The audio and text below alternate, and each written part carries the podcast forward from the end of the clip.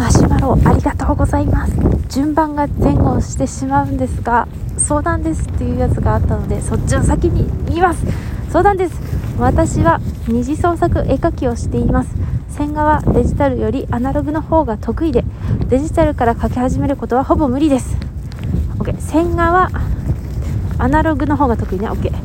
デジタルの塗りはあまり苦手意識はありません。塗りはデジタル OK はい。また絵を見る力だけが極端に育ってしまったようで自分の絵に納得できることは稀です。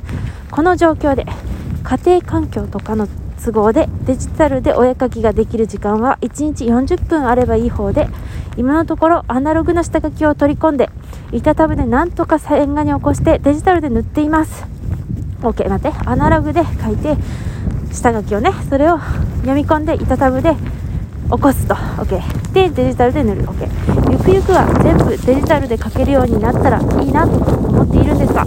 練習の時間も取れないしアナログもうまいわけじゃないのでそれをデジタルにするとき忠実になぞるしかなくアナログの劣化コピーみたいな線画しかできないのが本当に苦痛ですアナログでもっとうまく書けるように練習するのか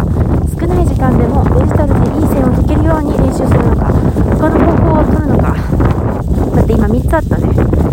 アナログで練習するかデジタルで練習するまあ時間がまたねあるいは他の方法を取るのかそれは絵が上手くなりたいということ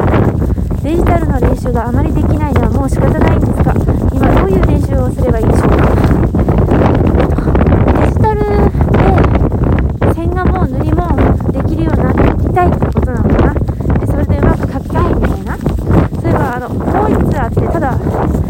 じ内容かなと思ったんですけどなんか書き直したけどなんか2通送信してしまったみたいなでも一応そのこっちに書いてないことも書いてあるので一応読みますえっとこんにちは苦痛があります苦痛苦痛だったので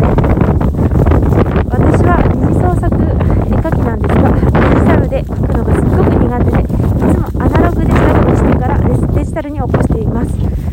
デジタルで描く描く線画だろうな多分同じ人だったらこれもしさたまたま同じ悩みで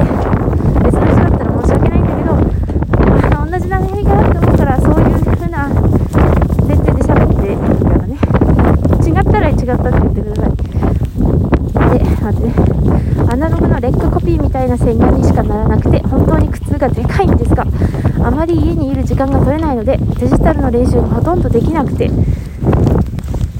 できなくて締め切りがあるタイミングになんとか最低限仕上げるしかできません。えっと締め切りがあるからやっちゃおうってことなのかな？どうやって練習するのがいいんでしょうか？上手くなりたいし認められたいです。アナログだとまず閲覧してもらうところまで持っていけないですよね。という。なるほどねえっとそうね OK 待ってアナログで書いてそれをデジタルに移行して線画に残すただそれが忠実になぞるしかできなくてで色を塗って出すけどやっぱ時間が取れないんだろうね。でアナログで書いたやつもなんか見てもら見と見てもらえないんじゃないな。別にそうだね。見てもらえないみたいなね。OK とねこれはまあ私もまあ昔似たような悩みを悩みというか持ってて私も板タブだったんですけど最初。板タブが苦手で苦手でなんかこう目の前にそのてか手元あの指の先ペンの先にその紙がないっていうのがもう苦手でなんか画面と手元が遠いからなんかそうペンの先を見れないのがすごく苦手だったんですけどあとまあ板タブの食感食感？感触もか。だけど結局解決しました。それは液晶タブレットを買うです。いやマジで。これはマジ。いや人それぞれかもしれんよ。でもうちはあの液晶のタブレットを買ったらきっと解決するなと思って買ったら解決しました。そう。ただこれはほらお金がすごくかかるから。でも割と今安いのも出ててワコム1とか45万かな？わかんない。これ公式のサイトでスターターパックで4万5千円とかもあるから昔よりは全然買いやすくなったんだけどまあお金がかかりで私の勝手な想像では学生さんなのかなって思うのね。わかんないけど。それか仕事が忙しくて家に帰って書く時間がないか。まあもし仕事されてるんでしたらぜひローンでも何でも組んで買ってみるのをおすすめしたい。あもちろんあのそれでダメでもあの責任は全然取れないんですけどでもねあのワコムはも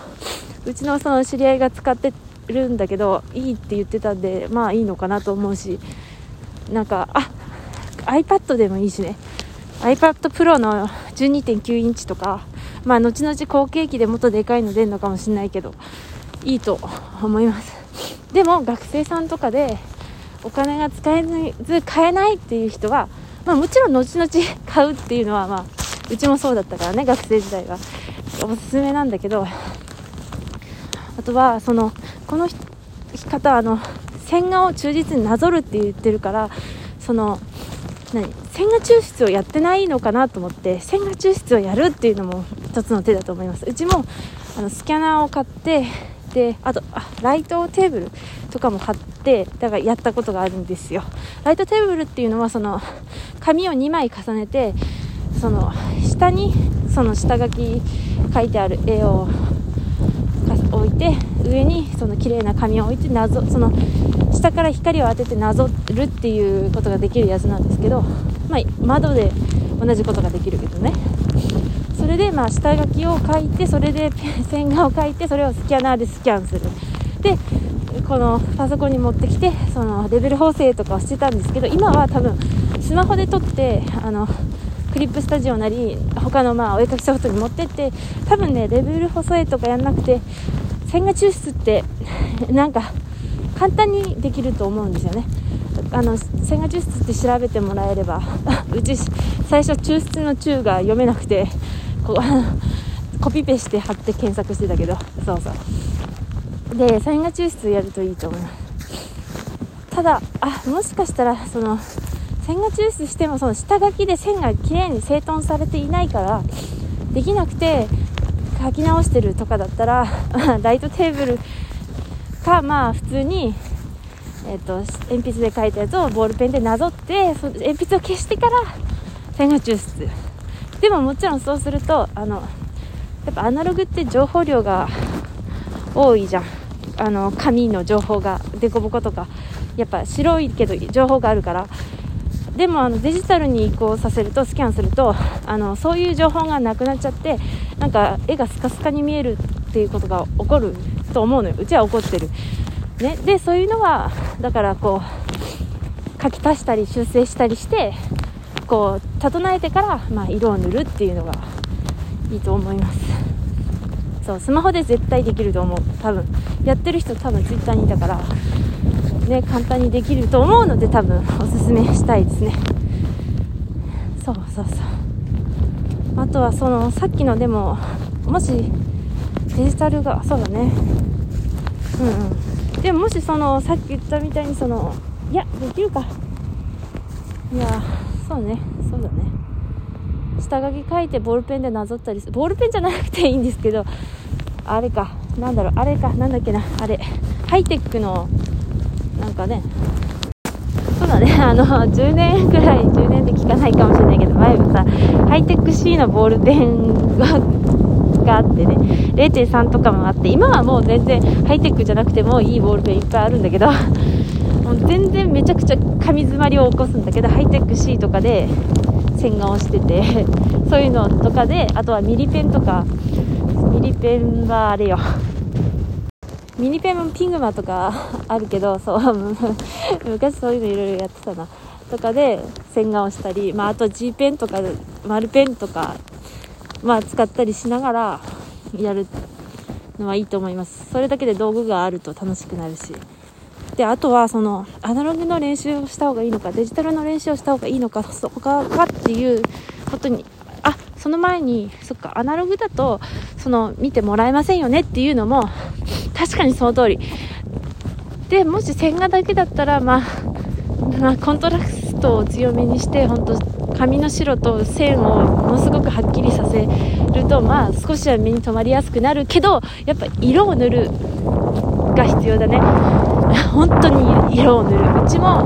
まあ、別にデジタルで描いても線画だけだとやっぱあんまり見てもらえないからどうしてもやっぱ色を塗るって あのたまにうちがラジオトークで色塗りな塗ってっけどあの塗りながら配信してるけど めんどくせえって。やっぱでも塗らないと見てもらえないからやっぱ色を塗るっていうのは色を分けるだけでいいからね。あの厚塗りとか影とかつけなくてもせめてベタ塗りでもいいからするだけでやっぱ見てもらえるから。多分ねアナログでも色つけたらで今の高性能な あの加工アプリで、まあ、コントラストを強くするとか、まあ、淡い絵を描くんだったらそれなりのその調整でなんとか見てもらう。でそのアナログの練習デジタルの練習他がずっと全部やる。だね。全部やるしかない。もうそれはそう。全部やるがいいと思う。だってデジタルだけやったってアナログそもそも絵が描けないとダメだしアナログだけやってでもアナログで描ければデジタルは、まあ、特に液晶タブレットなんかを買えばね。あのもうなんかそう書いてるうちに勝手に慣れてくるし慣れだと思う。慣れじゃない面もあるけどあとはエチャットとかに参加すると なんか デジタルめんどくせえとか言ってる暇もなく書く書くじゃん。エチャだと。だからその人が見てるしエチャットとかに参加してこう無理やり板タブで書くとまあ苦手だけど今よりは書けるようになるとかあるかも。まあこれはうちの経験なんだけど。そうだからまあ、とにかくデジタルの場合はもう慣れしかないと思う。あとはその線を描く練習引く練習をしたりとかその自分がそのあこの人の線うまいなっていう人の絵を研究してなどうやってこのうまい線を描いてるんだろうって研究してそれをまあ試行錯誤しながら練習するっていうのがいいと思うあとうんそうそうそう。そうねアナログやっぱデジタルは慣れだからアナログで描ければデジタルで書ける。だからとにかくアナログで書くといいと思う。練習法については時間がないから、まあ、あありがとうございました。